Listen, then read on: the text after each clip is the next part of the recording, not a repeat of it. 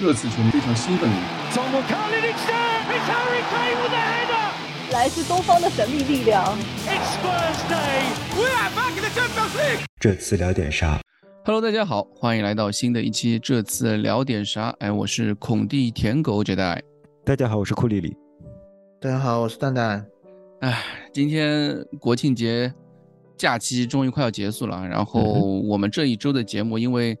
北伦敦德比失利了啊，其实包括呃欧冠时间也比较紧，所以我们这期节目放到欧冠踢完之后再录。但今天早上其实是一个一个比较悲痛的一个消息啊，就是在我们节目开始的时候，我们先提一嘴，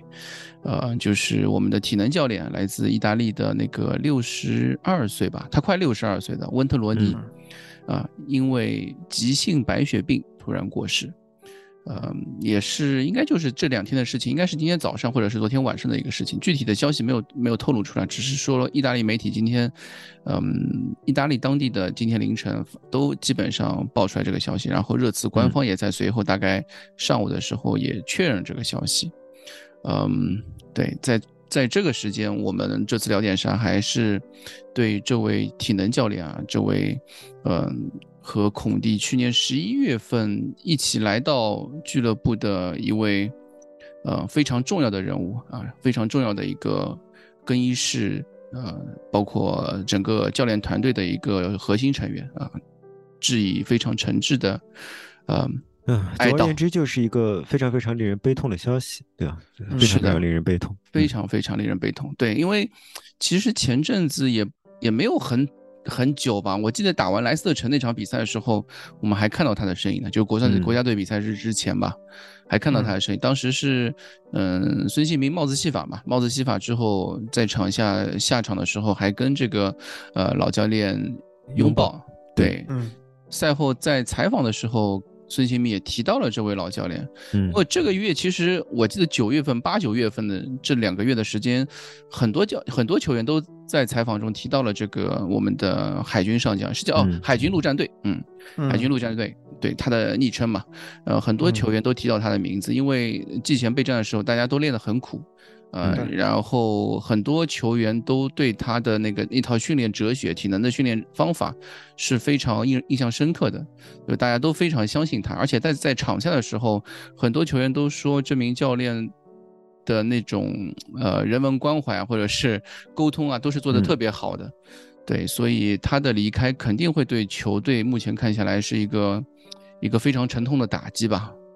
对。对。包括我觉得对孔蒂也是有影响的，他这个情况可能虽然可能可能他知道的比我们多，比我们久，对对对，所以其实你可以看到在法兰克福赛后，包括在比赛过程中，孔蒂的有一些肢体语言的一些，你可以看得出他有一种。内心中的一种愤懑呐，或者是一一些愤怒，这是非常让人感到伤心的一件事情。特别呃，就好像在上个星期，我们刚刚出了这个韩国行的呃纪录片的翻译。其实，在纪录片当中可以看到有很多个近景镜头，都拍摄到这位文特罗尼教练。呃，所以今天早上我醒来的时候，我真的是觉得，我就睡了一觉起来就。有这样的一个消息，整个人就懵掉了，就是这个感觉。嗯啊，真的是，嗯，当然有句古话说的就是“生死有命，富贵在天”，这些事情我们确实没有办法去控制。啊，也就希望像孔以孔蒂为首的教练团队，啊，还有这一群深受温特罗尼影响的球员们，能够节哀顺变，啊，积极调整好心态，在周末的比赛中能够拿出一些好的表现，啊，也算是。告慰，所告慰，嗯，对吧？嗯，他告慰在天之灵嘛。对，嗯，对我今天看，确实就是球迷也在号召大家去做各种各样的，就是比赛上面的一些准备啊，包括在看台上面鼓励大家去摇那个意大利的小国旗啊，就是告号召大家，因为是周六这场比赛是客场打布莱顿嘛，所以热刺球迷都在号召大家去买那种嗯小的国旗，然后在看台上面。组织成一面那个意大利国旗的海洋，然后还要唱那个温特罗尼的《Chant》啊，他们就现编了一首，就是 One G and Piero，There is only one G and Piero，大概就是这样一首一个一个调子，并且在比赛第六十一分钟的时候会集体起立鼓掌，缅怀这位六十一岁离世的这个体能教练嘛。对，还有在因为主场的时候肯定还有会有呃准备，就是一个可能是一个三乘三米的一个 Tifo 吧，小 Tifo。嗯，呃，目前看下来应该是欧冠主场对葡萄牙体育那场比赛，而不是下周的法兰克福，因为可能法兰克福来不及那场比较紧了，对，时间比较紧，对，可能也会有一些致敬的一些一些动作吧，对，大家可以看一下，嗯。嗯，对，然后嗯，说完这部分的内容，然后我们就是还是聊一下我们本身啊，就是呃，第一个是北伦敦德比嘛，北伦德比。嗯，输了啊，就是，呃，比较难过啊。啊，北对北伦敦德比对于我来说是蛮重要的，但是北伦敦德比这场比赛，呃，我又是跟小明一起在咪咕体育给大家做了一个现场解说啊，啊，不是现场解说，就是直播解说。嗯嗯，输了之后有一点难受啊。对，对于北伦敦德比这么重要的比赛，那你为什么要奶呢？我没有，我没有奶啊，我没有奶啊。我小明就是这种比赛输掉也不是也跟奶不奶没有关系嘛，对吧？也跟奶不奶没有关系。我们只是调调侃一下嘛，是吧？好久没有调侃你了啊。对，这个 反正就是一场令人非常难过的一场比赛嘛，就是，但是其实比赛中，我觉得很多点来说，对于热刺，嗯，几个老毛病基本上都。呃，该犯的也犯了，或者说有些准备的还可以，但是有一个问话题，我觉得还是要提一下，就是那张埃默森的红牌啊。这个埃默森的红牌是由，呃，库里里当初称为蝙蝠侠啊，夸夸奖为蝙蝠侠的安东尼泰勒，这场比赛就在下半场第五十一分钟吧，好像是又出招了，对吧？出招了一个红牌，一张直红，让埃默森就直接就被罚下了。对于这张红牌，你们是怎么看的？嗯，我觉得如果按平常英超的吹法来说，嗯，这个球可能算是一个，就是出现十次情况，五次红牌，五次不红牌，嗯，会存在争议的这么一个可能性，因为确实这脚踹的比较高，就已经到脚踝以上了，但是他没有一个明显的发力动作，他不是去恶意去伤害对手的这么一个行为，所以我个人当时觉得这个红牌就是有一点。呃，怎么说？英超习惯性的有时候，虽然啊，英超一直在否认说没有这个行为啊，就是没有裁判主导比赛 阴谋论，但是其实我们总可以看到，裁判总要出现一些争议性的判罚，在一些呃比较关键的比赛，特别是德比的比赛中，会制造一些噱头，让大家来在赛后讨论。所以我当时。看到这个红牌的时候，我就觉得这没法看了。这场球，这这种球都给红牌，这是我一个当时的反应。但是你确实，嗯，比赛赛后我再理性回头来看的话，这个球就是一个，你给红牌其实也没有办法说。但是，纵观整场球迷就作为热刺球迷，你有有话说。而且，嗯，纵观整场比赛的这个尺度来说。整场比赛一张牌都没出，第一张牌出的是红牌，这就有点过分了，我是这么觉得的。对，整个上半场，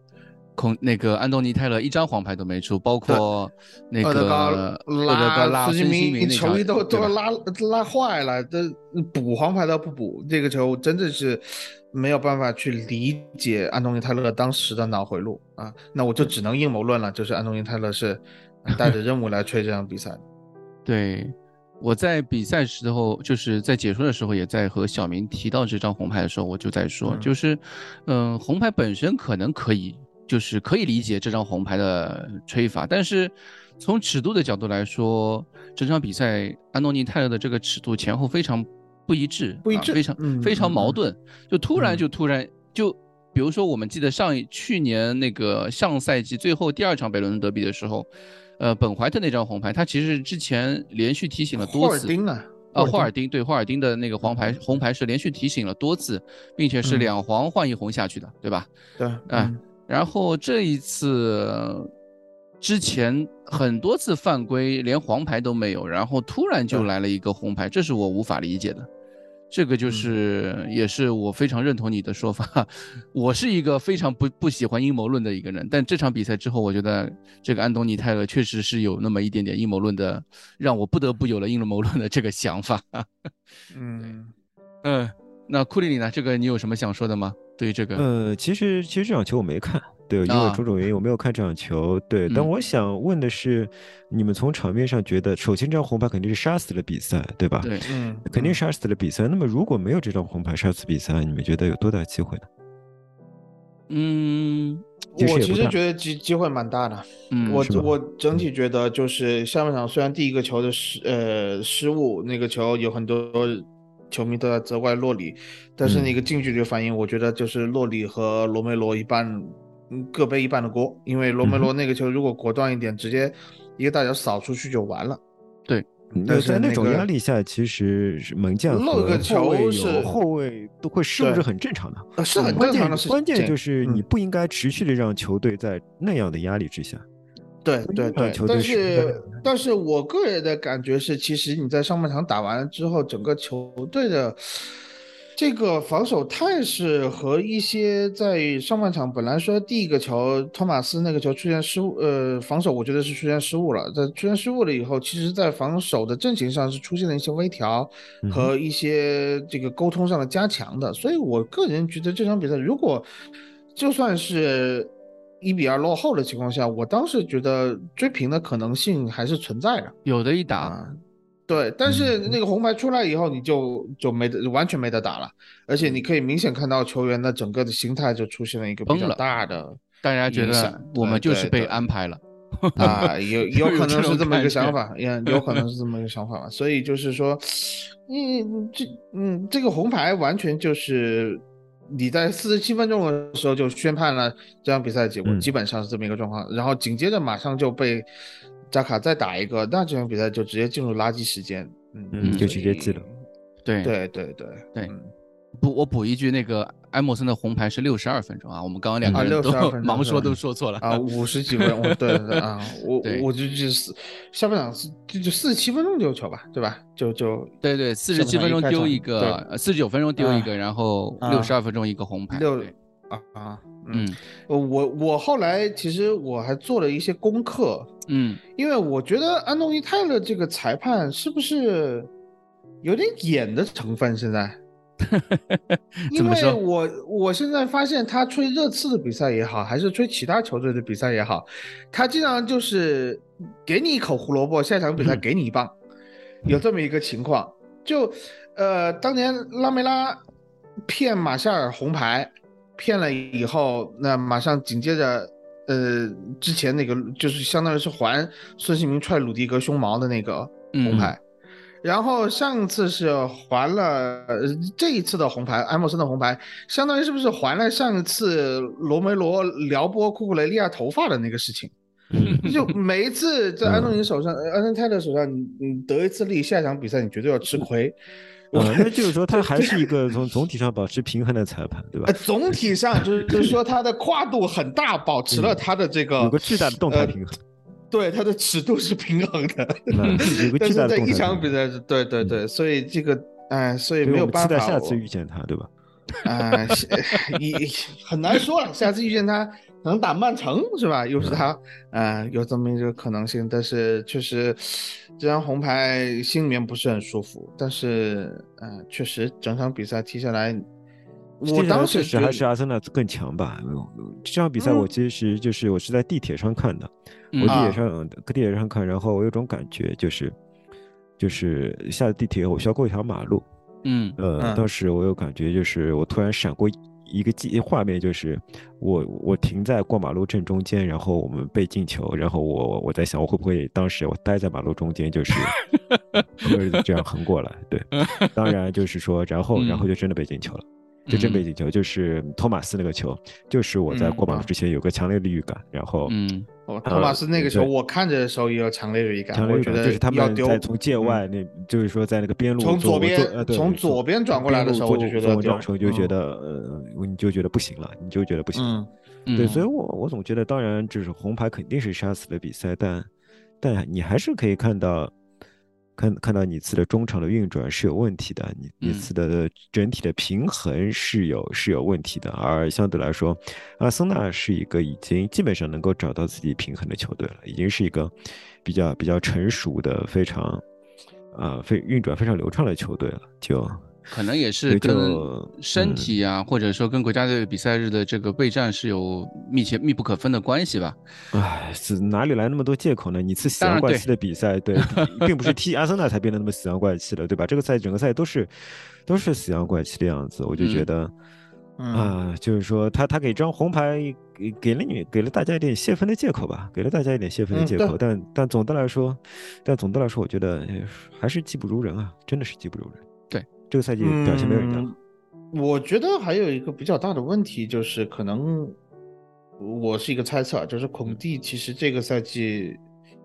每每打关键的客场比赛的时候，我个人的感觉，可能前十五到二十分钟想偷对方一个，偷不偷得了，偷不了以后就开始守，基本上就是冲着一分去的这么一个心态。可能他没有明说，但是你可以看到球场上球员的这个表现，包括打切尔西、阿森纳，包括欧冠打这个，呃，普达体育和弗兰法兰克福的比赛，就是没有感觉热刺在下半场比赛要拿三分，就是冲着一分来，一分就已经很满意的这么一个心态。如果是这么一个心态在踢比赛的话，我我个人觉得，呃。大概率是你是拿不到，连一分都拿不到的，在这样一个情况，就是我们比较幸运的在切尔西那里拿走了一分，嗯，普拉体育就是已经其实给了我们一个很惨痛的教训，就是你不能这样子去守，就像桂老师刚才说的，我是我是从另外一个角度考虑这个问题了，我不太相信孔蒂是故意要守。我不太相信孔蒂是故意要说你，他孔蒂永远会上三个进攻球员，对吧？有的你你不能跟我说他上了三个进攻球员，然后他是想打一场丑陋的防守的，仅仅靠反击拖的比赛。我觉得不是这样的。我觉得孔蒂永远是有打出，我相信孔蒂是有打出进攻足球的野心的，并且不知道什么原因，他就是想用三四三打出来。他就想三四三打出来，但是结果觉得三四三打不出来。那么打不出来以后，我们就会陷入被动。那么比较好的就是，呃，在孔蒂的训练之下，我们在绝大多数情况下，面对一支攻击力并不特别犀利的球队的时候，我们的防守是能守住底线的。我们的防守表现非常好，我们的进攻表现的不够好。呃，这是孔，呃，我们不能说这是孔蒂的功劳，只能说，呃，防守表现的非常好是孔蒂的功劳。呃，但并不是说孔蒂选择了防守，我我不相信。我觉得孔蒂没有选择防守，我觉得是，呃，孔蒂调教球队之后的结果就是球队在一个烂的处境下能够守住一些底线，但但现在我们的一个困境是我们永远在一个烂的处境下，我们永远在一个烂的处境下面，这就这其实非常非常令人担心的。就是上次跟柔也一起录节目的时候。呃，柔也说让大家放宽心，我是实在没有办法放宽心，对吧？我我是我是不能想象，就是说踢出这样的比赛是是故意的，绝对不是故意的。呃，孔蒂还需要找到解决方法，他还没有找到。嗯，或者能不能说，就是这一群球员在经过孔蒂的训练之后，可能在局面被动或者是场面被压制的情况下。或者这在或者就是刚才觉得说到的，就是体能状况、身体状况不好的时候，会在防守端可能信心会更强一些，所以进攻的时候，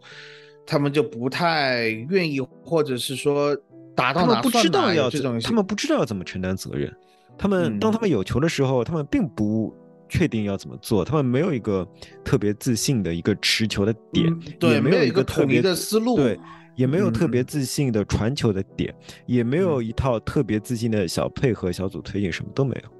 嗯，呃，都没有。所以说，呃，真的蛮令人担忧的。对，真的蛮令人担忧的。我觉得，就是说，如果你真的是面对一支体系建立的比较完善，嗯，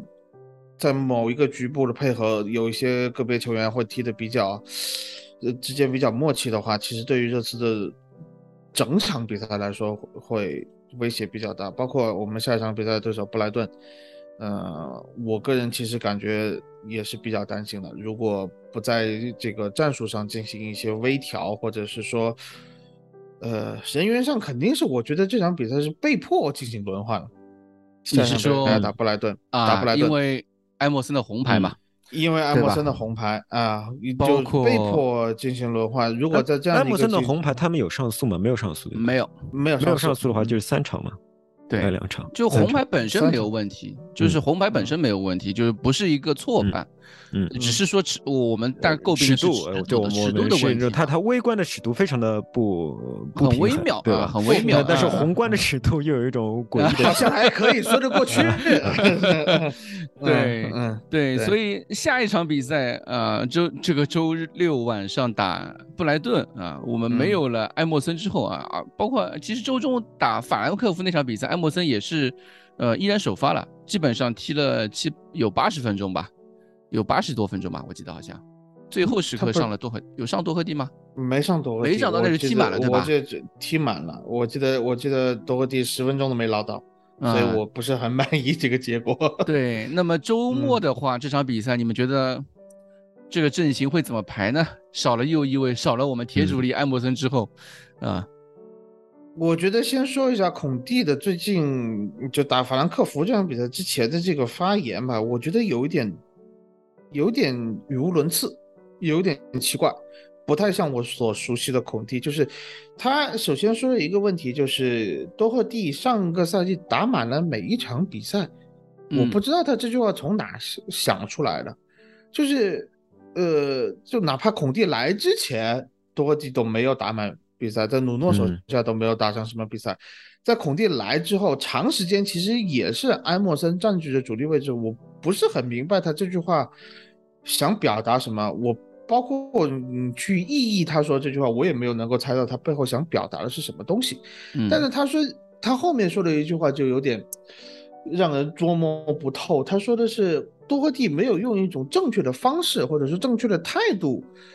在做现在的事情，所以配不上一个主力位置，大概是这么一个意思。我不是很清楚多赫蒂到底做了什么事情。按、嗯他的说法，那他他这样是他这么直接的就是批评球员，对，所以我就会觉得，嗯，多蒂本身就已经打不上比赛了，你这样子在说他，在未来的三场联赛里面，你大概率是要指望多赫蒂的，嗯，至少要指望他一场比赛吧，你不可能场场把佩里西奇拉到右翼位去用，那么这这样子去，我只能说，嗯可能可以理解为他在鞭策多赫蒂，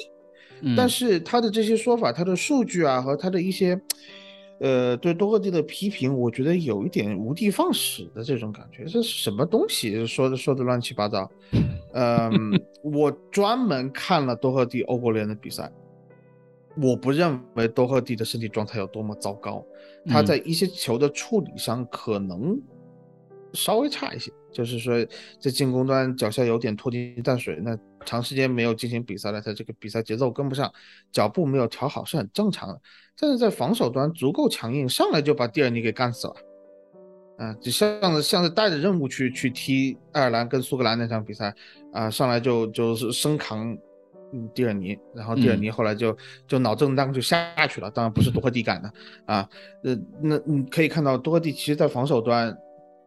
这个身体的运用，我不认为多赫蒂有什么巨大的身体上的问题。如果嗯按孔蒂一般对球员的要求是从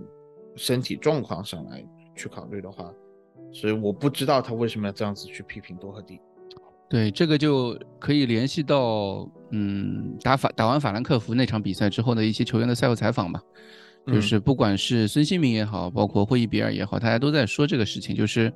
他呃两名球员都提到了，希望大家去听啊，包括球不仅仅这个大家是包括球迷啊，包括球员啊，他希望大家都去听孔蒂的话，然后 follow 他的这个战术意图，这个是呃这个是两名球员都提到这个事情。这个因为嗯。提到这个事情，是因为这这几场比赛之后，最近这几场比赛之后，呃，不管是外界也好，当然内界我们不知道啊，更衣室里面的事情我们不知道，但是主要是包括外界的一些声音，就大家对于孔蒂的战术安排有很多质疑嘛，啊，包括是不是应该用三五二，对吧？打北伦敦德比那场比赛是不是该用三五二？然后对于呃斯宾塞，包括多赫蒂的使用，到现在基本上都没有怎么用过。然后以及嗯对于比苏马的使用，嗯、大家都现在还也都没怎么看到过他们，啊，这几名这主要是集中在这三名球员以及这两个两套阵型的一些搭配上面，大家都觉得呃目前的战术有点呆板，或者说呃这套三四三的打法一直存在这些存在着各种各样的问题。但是赛后啊，就是孙兴民也好，那个霍伊比尔也好，都都说让大家相信孔蒂主教练，让让大家去继续听这个孔蒂的话。然后今天那个阿斯 Go 的他在他的。播客节目里面也提到这个事情，他主要是说的是，他说的一个是比苏马的问题，他觉得说，就是热刺现在一直在打三四三，而不是打三五二，除了比苏马的那个国家队比赛伤病的一个问题之外，另外一个问题就是比苏马对于孔蒂的这个这这套战术执行还是存在一些问题，也就是说，他在播客里面提到说。呃，比苏马的在布莱顿也好，呃，主要是在布莱顿嘛，他的踢法是比较自由的，他是因为放的，我们之前一直讨论过，对，对他身边因为之前一直是有另外一名球员去帮他去做那个呃扫荡的嘛，然后到了热刺之后，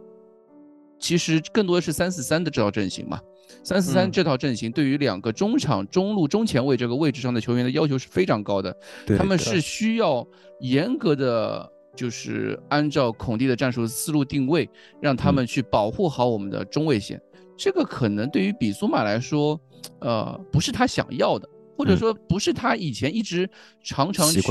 习惯去打的一套战术思路。这个也是目前。就是这个比苏马一直没有进入首发名单的一个原因，也也没有在，即便在比赛如此繁忙的情况下，他也没有替代霍伊比尔和本坦库尔中的任何一个人进入呃轮换首发这样一个位置。呃，阿拉斯加高就提到这个事情，其实他就觉得可能是，他就觉得是比苏马目前的这个战术理解思路不到位，但是他没有提到多赫蒂的问题啊，这个可能我们有待周六的比赛去去挖掘这一步。对，因为多赫蒂其实一直是非常理解孔蒂战术的。库里老师去年的比赛也专门讲过这个事情，就是多赫蒂对这个边翼位位置的领悟，可能是热刺所有边翼位里面最好的。是的，而而且他是一个纯纯的，就是天生为边翼位这个位置而生的这么一个人。我个人感觉是这样。就比苏马这个问题，你刚才说这么多，这是。嗯，我反过来就想，那不影响他打不了三四三啊，那他不影响他踢三五二啊。但是 问题就是，就是不要踢三五二。所以这个问题，嗯，虽然孙兴民和霍伊比尔都说在相信孔蒂啊，那那相信孔蒂，我觉得是可以相信的。那那肯定，去年能把这么孱弱的一支热刺带进欧冠，那除了孔蒂之外，你再叫其他教练来，可能就是。不可能做到的事情，在这个方面肯定是愿意相信他的。但是，我其实有一个担忧，就是我看最近的比赛，有点感觉孔蒂像下课前的波切蒂诺。嗯，那一年做了一件什么事情呢？就是因为恩东贝莱的引入，我个人认为波切蒂诺在那年。改成四三幺二，让孙兴民去打前锋，让恩东贝莱踢一个，呃，三里面的一个中场，就是基本上放弃了，就是有个边路边翼的这么一个状态的时候，有点菱形中场那个打法，对吧？对对对对，嗯，当时。波切蒂诺的想法就是说，你不能一一套战术死抱到底的，你要进行一些调整、微调，这样子别人才能不能够去读懂你想要干什么。但问题是，你的队员也没有读懂你想要干什么，嗯，或者是说，你的队员在一定的状态下，在之前的一些训练中更加习惯和适应于，呃，另外的一套战术，另外的一些战术定位，他没有那么快能够调调整过来。那么，是不是应该进行一些交替的轮换，而不是一套战术和一套阵容死打到底？这是我比较担心的一个问题。因为现在孔蒂的一些做法，就是包括库鲁塞夫斯基没有伤之前，我的感觉有一点就是这个三四三是怎么想的？为理查利森量身定做，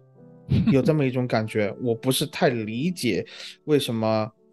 嗯，有一些比赛，我们明明可以进行一些，你不说整场比赛，就从首发开始的大型轮换，你哪怕在比赛过程中进行一些微调都是可以的。比如说你打莱斯特的时候，肉眼可见，比苏马上场了之后，给球队带来是质的变化。对，是的，嗯，为什么在后面两场比赛中没有出现这样子的微调？是让我感觉到比较担心的一个问题，就是我不希望孔蒂重新走波切蒂诺当年走过的路，就是一条道路走到底，对吧？对对，我不知道库里老师对这个问题怎么看。我呃，我一半一半，就是说，因为大家都知道，我本身是希望能够踢三中场的，我本身非常希望能够踢三中场。我觉得现在热热刺，如果我们要想一条出路的话，很可能就是三中场。另外一方面，在球员选择上，我反倒是倾向于更相信孔蒂。就是当孔蒂说，呃，比苏马不行，没有不是比苏马，那个谁啊？我现在名字跳不出来。哎，对，当比苏马说多赫蒂不行的时候，可能是我们确实不知道场外或者说场内发生了什么。对吧？我们很多很多很多情况只有孔蒂知道。那么在这种情况下，而且在之前也经常会有这样的情况，球迷希望能上哪哪个球员，后来证明这个球员是不够好，是不够好。所以说我倾向于相信孔蒂对球员能力的判断，这是第一点。那么但是呢，我确实也是更希望踢三中场嘛，所以我需要一个解释，为什么比苏马。啊，不能上场。那么杰代带来的消息，就是或者说是 Gold 带来的消息说，呃，比苏马可能在战术的服从性上有问题。那么这一点我是一直会有担心的。我的担心是有两点原因。第一点原因是，呃，季前赛比苏马第一次上场的时候，他是和霍伊比尔搭档踢双中场，他踢得很差。嗯，他踢得很差，就是说他完全不适应这个双中场的体系。在那个时候，我们都是有感觉的。对，呃，这是第一个。第二个是比苏马他。拿到三十八号球衣以后，他特地发了一条推特，说：“呃，我三十八号球衣只穿一年啊，对，临时的。嗯，我我特三十八号，当时温克斯还没有租借到桑普多利亚，还没有离开球队。我觉得比苏马的这个行为，虽然大家都知道我可以算是温克斯黑，但是还是觉得比苏马这个行为多少有点有失尊重。嗯嗯，多少有点破坏团结。”也不是破坏环节，就是说你你太不尊重那那名球员了。就是说都是你的队友，你说我来就是要把你踢掉的，对吧？就从某种方面说，可能情商不够，对吧？也跟情商就是你也不能指望就就就这件事情做的，我觉得就就稍微有点过，稍微有点都过，你就会觉得他可能是一个 ego 比较强的球员。嗯，就不太在乎别人怎么看他的球员，或者说是一个自我意志、那个自我的气场非常强的球员。那么，这样一名球员或许会在训练当中跟孔蒂有过一些冲突。嗯嗯，或许或许会有这样的冲突，就是说，呃，然后孔蒂就就会觉得，因为孔蒂也是有前科的。我们，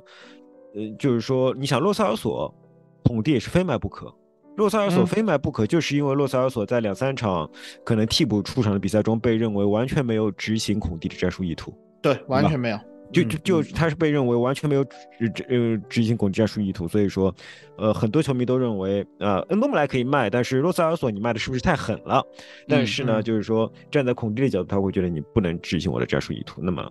那么你的战术执行那么差，我是不要你的，我是不要你的。那么我确实会担心比苏马现在。现在会也存在这个问题，对吧？会会成为下一个罗塞尔索，这是我所担心。我希望千万不要是这样，我希望千万不要这样。我希望就是比苏马仅仅是因为伤病啊，或者说是学习能力的关系，暂时没有完全理解啊，暂时是脑子有点憋住了，他仍然能够能够为我们发光发热，这是我个人的愿望啊。但是我也非常担心会发生我刚才说的话，我说的那些。对对，那其实看打莱斯特那场比赛，执行的还可以啊。就打三中场的时候执行的还可以，孔蒂也是愿意在他上场之前一点一点跟他说的，因为一般就斯特里尼给他对给替补球员安排战术。嗯嗯，你去看霍伊比尔和本坦库尔两个人，其实现在是非常有默契的，就是说一般来说只有一个人前插，一般来说就大多数时候呢是本坦库尔在后面擦屁股，然后霍伊比尔可以相对来讲自由。霍伊比尔可以相对来讲自由，但是霍伊比尔的自由也是有前提的。霍伊比尔自己说：“我应该是最后一个可以前插的人。”对吧？对，前场这几个人都插上去了，然后我最后一个是可以前插的。霍伊比尔的自由也是有限的。那么有有时候你会发现，霍伊比尔受过一点受受到一点侵犯以后，或者说有时候就是身体状态不是最好的时候，霍伊比尔就收回来，霍伊比尔就收回来，然后本纳库尔往前顶，本坦库尔也能把霍伊比尔前一点工作做得不错。你会发现，原来霍伊本纳库尔是一个有冲刺能力、有非常强的压迫能力的球员，对吧？对。同时呢，这两个球员都不会去过度激进的拦截对方的传球。嗯，那么就是因为因为那个比苏马是很喜欢激进的拦截传球的，嗯嗯你他比比苏马有非常喜欢做的就是。对方做两个脚动作，然后传一个球出来，他提前看到这条球路，然后他冲过去把这个球路截下来，这是比苏马非常耀眼的表现。但可能对孔蒂来说，这这个表现不是他想要的，因为他会觉得你冲风上险太大截这条球路是冒风险的。对你万一没有截住的话，后面就是大空当。我我就我踢双中场，我不愿意接受这种风险，我不愿意接受这种嗯风险。对所以说我会觉得，呃，反正我多少是有点担心的，是是有点担心。对我非常希嗯望他们能够能够把这个问题解决好。对，另外但如果解决不好的话，我们这个赛季就就就很难说。嗯对，其实这两场比赛我们也看见了，就是包括呃打欧冠也好，打北伦的德比也好，两两个双中场的这个消耗是非常大的。是的，对，这个中场消耗一旦大起来之后，我们中前场直接就崩了。是的，就中前场完全没有没办法联系起来。一开始的问题是我们球其实没有办法到，呃，我们还能说孙凯两个人的状态不是很好，他们两个之间的传球啊，或者是一些最后一传的那个配合，或者你可有的时候可以甩锅到埃莫森身上。嗯，但是如果这两名球员他们体能崩掉之后，这个球队这个这个传球就完全就那那毁了。就毁掉了，那就这毁掉了个其实就是不不仅仅是中前场的问题了，就前后脱节的问题了。对，嗯这个其实就是一个，也是一个连带的一个连连带的一个问题嘛。我们嗯。今、我们看打欧冠那场比赛，打法兰克福那场比赛，本泰库尔最后好像跑了，跑了也有一万三，呃，一嗯。点啊、对，一万三千公里吧，也是球队最 一多的。万三千十三十三公里啊一万13三千公里，对对不起13公里跑到中国来了，对对。没这个这个这个一万三千米，一万三啊，千米，一万三千米。对，一万三千米，这个 嗯。呃嗯，他们也是跑的非常多的。这两霍伊比尔我们也知道，也是一个跑不死嘛，啊，连续也是铁打的一个身体，但是嗯。你打的打成这个样子，我觉得目对于球队的消耗实在太大了，包括嗯对这两个中场的消耗太大，现在的问题是嗯，对，而且大家都知道嘛，我们那个卢卡斯最近的伤病消息是卢卡斯要长期确诊，嗯，嗯目前看下来，他的那个就本来国家国家队比赛日之后他就应该回来参加球队合练了，结果训练了合练了一天还不到，又伤了，又伤了，嗯。又回去了。而且孔蒂自己也说这是一个 long injury，哎，非常严重的一个问题。目前看起来回归期不定，再加上嗯库鲁塞夫斯基又受伤，两库鲁塞夫斯基那个受伤可能时间会短一点，一到两周的时间应该就回来了。嗯但是，嗯，球队其实在前场上面的那个进攻人选不是很多啊，包括北伦德比也好，这场打法兰克福也好，球队的替补席上面进攻人选只有一个人，就是小希尔，嗯，嗯对吧？这个希尔，我们打法兰克福这场比赛替补登场了，踢了有十几分钟吧，嗯，也看了一眼嗯十分钟我们嗯看了一眼这个希尔嗯的这个状态，打德甲面对德甲球队是一击就倒，一击就倒，开场就就踢了没多久。非常非常积极啊，他其实态度非常嗯非常好，非常非常态度非常好，但是这个身体就是一个很大的问题。对，但嗯是错，但是他能做到的事情太少了，他对能，做到的事情太少。所以所以一个问题就是我们进攻选择实在是太少。如果一定要打三三前场的话，我们基嗯本上没有后手了。现在就是存在嗯这个问题。不是就就是没有后手了，就是没有后手，你连斯卡利特都租出去了，对啊 没有后手了，我们没有哎后手啊，这个对于我嗯们三前场的这个消耗是非常大的。孙凯、理查利森，你嗯你有的时候不得不去做一些轮换。我前打北那个北伦敦德比的时候，我们就是说凯恩的发挥，呃尽管那个点球进了，但是他的发挥是传球发挥是非常差的。这是孙个兴民有我我还是。要说，就是说我们在看前两个赛季比赛的时候，我们看到凯恩，我们都会想到的是，呃我们也有德布劳内，对吧？对是啊这个这个赛季凯恩有任何表现的人会让你觉得他是德布劳内的感觉吗？完全没有。对完全没有，所以说很多人都把压力放在觉得我们中场不够好，觉得呃孙兴民不够好。但呃凯恩这个赛季的表现，他虽然进了不少球，但是但他他离他的巅峰差太远了，差太远了。对，这场比赛打法兰克福那场比赛尤其明显，孙兴民上上场上半场传了有两个还是三嗯个吧，就两个两个吧，就是门前，嗯、就凯恩只要碰到，基本上 X 级嗯都是奔着零点五去的，但是嗯。凯恩都没碰到，都碰不到对，都滑门而过，这个机会嗯。都不是巅峰凯恩的一个状态，所以我觉得球队的体能进攻线上面这个体能选择，我肯定会存在问题，这也是为什么说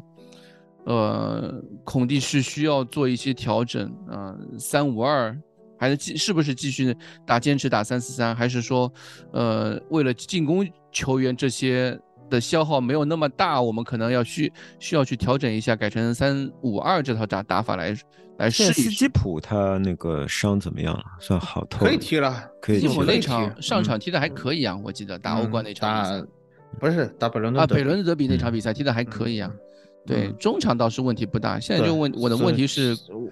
攻击手太少了，现在就问题所以我刚才就库里老师提嘴斯基普，我真的是有时候就希望你哪怕上斯基普，是嗯下一个凯恩，你让你那么爱理查利森，让理查利森顶到前面去，那也可以啊，我愿意而且啊。理查利森踢的也拿不下很累啊，他你可以经常看到理查利森在自己的半场提供不懈的奔跑冲刺去协防守助防守，防守嗯去协助防守，我就觉得嗯这样一名前锋不应该是个用法。对嗯，有一说一，我真的觉得前场现在就是打欧冠的这三个人，嗯在经历了国家队比赛日之后，是真的累，累的不行的那种，要累吐的累，嗯已已经累到这个脚下。其实你不能仅仅也说是凯恩自己的问题啦，就是滑门而嗯过，最好的那个机会，按常理来说，孙兴民那个球，呃我看他的脚腕扳的那个动作，他是想给个贴地的。嗯结果他给了一个半高在腰位那个位置，其实你要说凯恩没打到，呃，当然凯恩状态是有问题，他可能一个凌空就垫进去了。嗯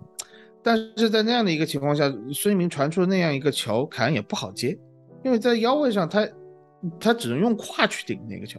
嗯那个球大腿他都很难去垫到，所以都有问题。也可以看得到孙兴民的有一个比较好的凯恩做给他的机会。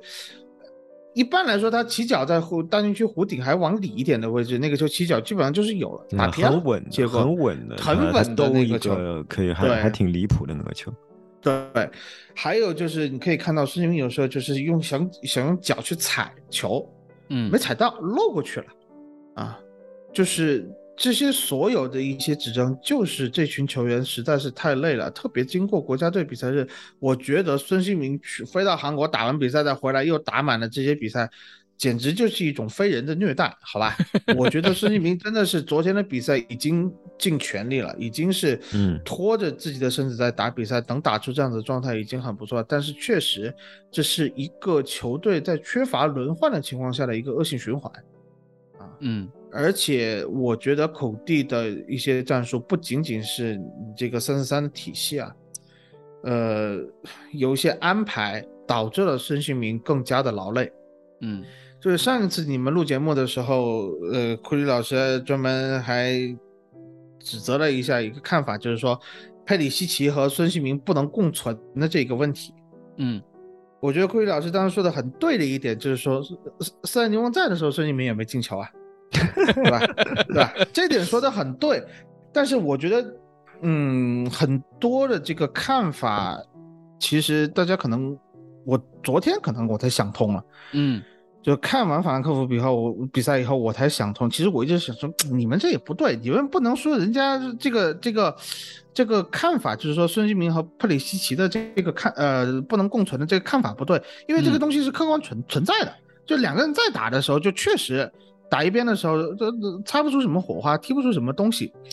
但是不像怪佩里库鲁塞夫西奇吗斯？基那边对吧？哎，嗯为什么问题不在于孙兴民和佩里西奇？嗯没有化学反应，而是孔蒂对孙兴民的战术要求。问题的根源不在于，这是我自己的一点看法不一定对。问题根源不在于孙兴民，也不在于佩里西奇，而是在于不上库鲁塞夫斯基。对，孙兴民现在所起到的作用是库鲁塞夫斯基上个赛季起到的作用。孔蒂不就是打，他有那个对抗的责任，对吧？哎，有对抗的责任，有回来衔接，嗯然后要衔接了以后，你接到球了以后要往前突这么几步，把对方的后卫和中场线往回压，给自己的前场和、和后上跟进的球员创造空间的这么一个，对，这个是工孙兴民作做不到的。嗯，这是孙兴民现在做不到的，是因为没上库鲁塞夫斯基，所以孙兴民承担了非常多回中场衔接的这个做这个这个这个工作。原来这个工作呢，嗯，在孔蒂没来之前，或者孔蒂来之的的那个前期是凯恩来做的。现在凯恩不做了，也就是为什么刚才库里老师说凯恩这个赛季没有出现，我们也用了德布劳内的这么一种画面的瞬间，是因为凯恩的回撤的空间没有这么多了。凯恩以前甚至会踢到一个六号位在防守的时候，现在是明显的，你可以看到凯恩是不需要再参与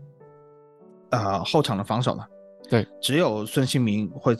撤回来打一个五四幺啊，理查利森在另外一边帮。理查利森对。帮埃莫森，啊，这样确实是立足于防守了。但是你可以看到，呃，孙兴民的回撤的效果，嗯，远不如库鲁塞夫斯基和凯恩。为什么会这么设计？我的理解是，呃，孔蒂也知道凯恩的这个身体状况，包括要考虑到他等会要去打世界杯，呃，他可能会有所保留，就是让凯恩专注于进攻，专注于去抢点，专注于去把对方的。后防线往禁区里压，而不是来承担更多的中场衔接的工作，而受到对方后卫和中场的双重压迫。那么这样的工作就交给孙兴民。嗯，另外一点，为什么原来库鲁塞夫斯基执行的很好，就是因为他作为一个边锋，他本来接球的位置可能相对人员就防守人员比较稀少，他有空间去操作，在内切了以后。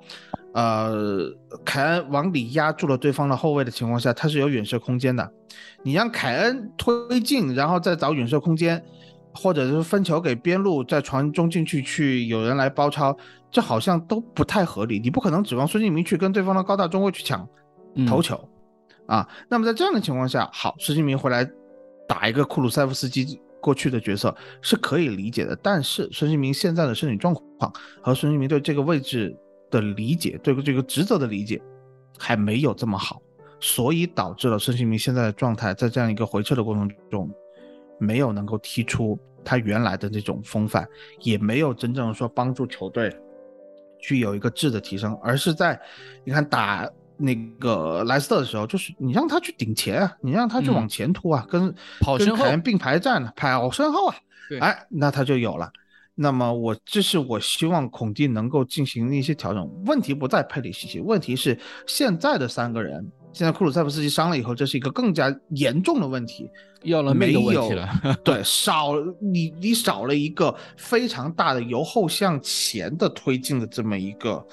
人，你没有了，你没有了之后怎么办？你只能让孙兴民来做，但是现在看上去孙兴民做不了这个责任。有点像，有点像什么？我最近也在看这个，呃，因为 Reddit 上面啊，热刺专区有很多人提到一个事情，就是，呃，孔蒂那年带切尔西拿英超冠军是什么样子的？就这个这个观点，对这个观点其实蛮有意思，就是大家都在说热刺现在在孔蒂的帐下，这个赛季进入一个颓势期，就没有上赛季打进攻时候那么打得那么漂亮，然后尤其在面对阵阵地战的时候，也是打得有点呃夕阳挂起。那然后就很多人，对，然后很多人就在说，那那么那年，呃，把波切蒂诺的热刺，呃，压制住的孔蒂的切尔西是什么样子？就很多人在提这个问题，然后就去看了那年的录像，然后发现，孔蒂的那年的蓝军其实和现在的热刺有一非常多的相似之处，也是一支没有办法打铁。呃，打铁桶阵的一支球队，也是一支大半呃整场比赛大半大部分时间在打防守反击的一支球队，也是一支一直在依靠阿扎尔去做串联的一个一个人发挥的一支球队。也就是说，当时的迭戈科斯塔，或者说另外一边应该是威廉或者是佩德罗，佩德罗啊，也是跟热刺这边有点类似的一个一个体系。对，只只是说，呃，可能那个时候的阿扎尔，或者说跟我们这边相似的，应该是库鲁塞夫斯基那个态度啊，就是那个球员的这个在攻防转换时的一个表现，有点类似。还有人球结合的能力，确实库鲁塞夫斯基更像当年的阿扎尔。对，只是说，那现在库鲁塞夫斯基不在了，我们这个呃联协起到联协最关键的那个球员不在了之后，需要其他球员站出来。这个时候，呃，你刚刚说到孙兴民的问题，站不出来的啊，站不出来。孙兴民也好，不管是不管孙兴民也好，包括另外一边的理查利森也好，两个人都明显没有这个，完全没有这个能力。首先说，先说理查利森只只能去做抢点，说句实话，只能在禁区内去骚扰抢劫，但是他不能做这个东西。对。所以嗯这套战术体系目前看下来，可能更适合的还是让凯恩回撤，让理查利森和孙兴民往前顶。对，我这可能是完全觉得这个是可以可以做的一件事情，但是孔蒂现在不选择去做，可能就是说他不太相信孙兴民和呃安那个那个理查利森在中路站住了以后去抢点的这个能力，嗯，所以而且他也不希望我觉得凯恩现在回来可能也不一定特别好。对，所以主要实是 凯恩状态真的下降，他不是什么，对嗯他真的下嗯降，就那种脚的感觉、传球的感觉，其实上赛季的末段我们其实都已经批评过了。对，我们包括对抗他都很软，他脚下站不住。打法兰克福这场比赛真的是长谷不长，三十八岁的人在后面一挤，凯恩飞了，我看的对真的是。另外一个嗯问题就是，之前是有两个人做回回击的，一个是库鲁，一个是凯恩，两个人。那现在你让凯恩一个人顶两个人的位作用，那对凯恩的消耗也是非常大的。所以你不是你现在是孙兴民一个人顶两个人的作用，这孙兴民的消耗分是巨大，我觉得。我觉得不能这么用啊！嗯是是，那么在这样的情况下，其实如果要真要解决这个问题，我觉得最好的方法就是上比苏马。你不上比苏马，嗯。你不上比苏马，你上个斯基普，可能这个问题都不会这么糟糕。嗯。然后在右路，我个人感觉，如果多赫蒂能够基本上踢出去年后半段，就是他打维拉伤之前那段时间，嗯。嗯，之前可能百分之七十的水准，嗯，他如果能踢出百分之七百分之七十孔蒂肯定让他上。嗯，对，就是说那肯定，我觉得他持球的时候比埃莫森要强很多啊。嗯你现在没有一个推进的人，现在如果下一场比赛我们还打三四三的话，你只能是指望不管是斯宾塞还是多赫蒂来打右路，呃他们有一个推进的能力，你只能这么去嗯指望了。只因为佩里西奇打莱斯特那场比赛不行的，佩里西奇他有个很重要的问题是，他完全没有在英超的对抗能力啊。对，对完全没有。他只能佩里西奇他的是个对抗黑洞啊，就是说在英超，你你唯一能指望他的是任意球啊，他真的定位球啊，就是说他真的没有对抗能力。短距离他一个加速摆脱或者假动作节奏变化，还有的还是是还是有的，还是有的但是他现在要承担的是热刺，嗯你推过来身体上，你不说一定要把这个球怎么样过掉对方，加速过的，首先他速度已经没了，嗯，呃，埃默森速度绝对速度也不强，但是他有时候他就是能靠他的这个身体能挤过去，对他能够啊抢到身位。对，呃，在这样的一个情况下，他嗯至少看上去我们两边还是有一点出球的一个空间的。那么我只能希望说多特蒂有百分之七十的一个状态，能够打出欧国联的那个水平，我觉得就 OK 了。他能够把球 往前推一些嗯啊，因为佩里西奇那场打右边翼位，我觉得这个就是一个。进攻黑洞那边是不仅出不了球，而且你还要时刻提防着他，因为这个还是有点逆足的，接球不顺导致的帮助对方形成第一波反击。啊，这么一个问题。防守对。不如塞塞尼翁或者是对的。那边艾默森强嘛艾默森呃，他对吧都不是其实塞塞尼翁在中场可以提供的对抗是很强的。塞塞尼翁是有球以后不会踢啊，他还是这种问题，拿球以后会紧张，就是说不知道怎么选择。但他无球的时候其实踢的是很好的，他对无球的时候就就先压迫，然后逼抢，然后对抗。我觉得塞塞尼翁都能提供很多能量的，都能提供很多能量的。但是佩里西奇你不会舍得放弃的，因为他有传中和定位球啊，定位球对，你不你不会舍得放弃的，所以说，呃，这真的有，还不如对吧？你把脆皮买回来 还是个户口本，对吧？啊，对，嗯目前接下来下一场周六这场比赛打布莱顿啊，面对这个英超现在炙手可热的右边一位啊，我的范特西爱将嗯马马奇，好像是叫他叫马马奇，是叫马奇对吧？嗯中文翻译。对，马奇看，嗯，我们看看这个左翼位上谁？是还是上佩里西奇，还是上塞塞尼文啊？这个有待也有待考验了，对吧？嗯，我就我个人感觉，其实是输阿森纳这场比赛之后，我我个人感觉来说啊还不错，嗯，有点像去年客场输伯恩利那场比赛以后，好像啊孔蒂要醒这么一个感觉。去年客场输完伯恩利了以后，他就把那个谁，呃，那个谁艾默森拿下，嗯，上了多赫蒂，这那那那个时候是一个纯战术调整。当然，当然那个时候说，呃，艾默森右大腿有不适啊，所以所以上了多赫蒂，结果多赫蒂就踢出来了。那么这个这这场比赛，阿森纳踢完了以后，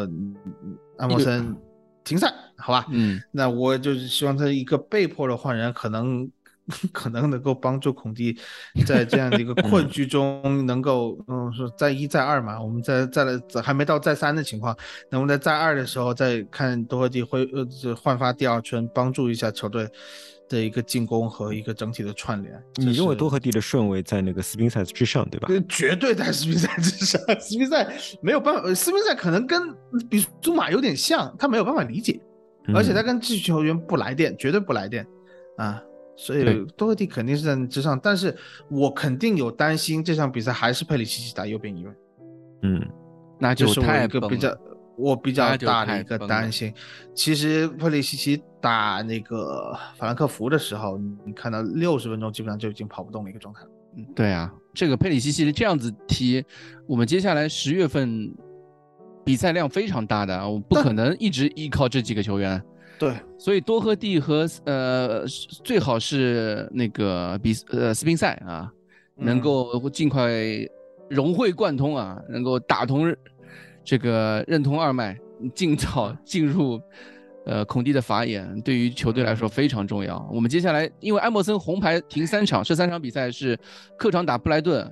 然后主场打埃弗顿，客场打曼联，这三场比赛都蛮都是。挺要命的比赛，这这个赛程不行啊！啊，这个比赛对于热刺来说都蛮那个的，两个又是又是两个客场，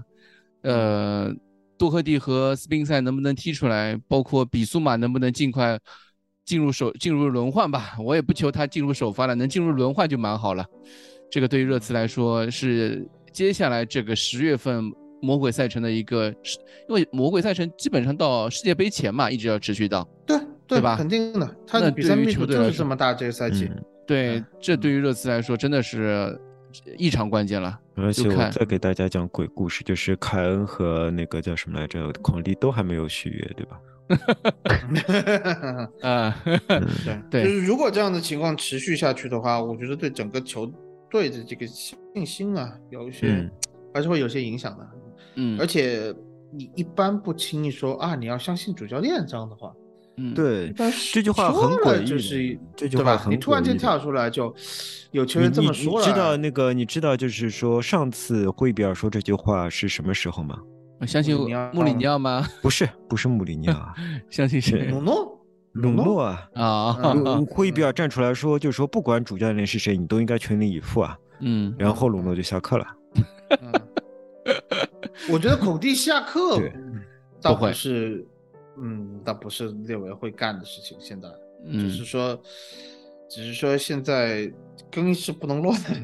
啊。整体来看，乱不就小对，乱了就就很麻烦了啊。成绩现在，我我个人感觉很多球迷的担心是没有必要的，就是说啊，这是是踢的不好，成绩还是有在那里的啊。对，就是场面上不好看，那场面上不好看归不好看。你能够场面不好看都拿得下比赛，那场面好看了怎么办？没有，就一开始是场面不好看也能拿下比赛，后来渐渐就拿不下。现在是拿不下比赛，但是就是希望他不会产生一个不会走走到这一步，对吧？不会走到这一步。对对，嗯，我还是相信孔蒂有这个怎么说幡然醒悟的这么一个过程，而且现在安默森已经客观给他创造这个条件了。上个赛季，这可能是北伦敦德比红牌。呃，那场失利之后，唯一一个让我觉得 唯一收获，唯一收获啊！我不是想说埃默森踢的有多么糟糕，但是我个人感觉在一些人员的配搭上面啊，就虽然孔蒂确实是这么说，呃，我比你们了解球员，我比你们知道他的状态，我毕竟朝夕相处，是我们都知道是这样，但是你也看到这个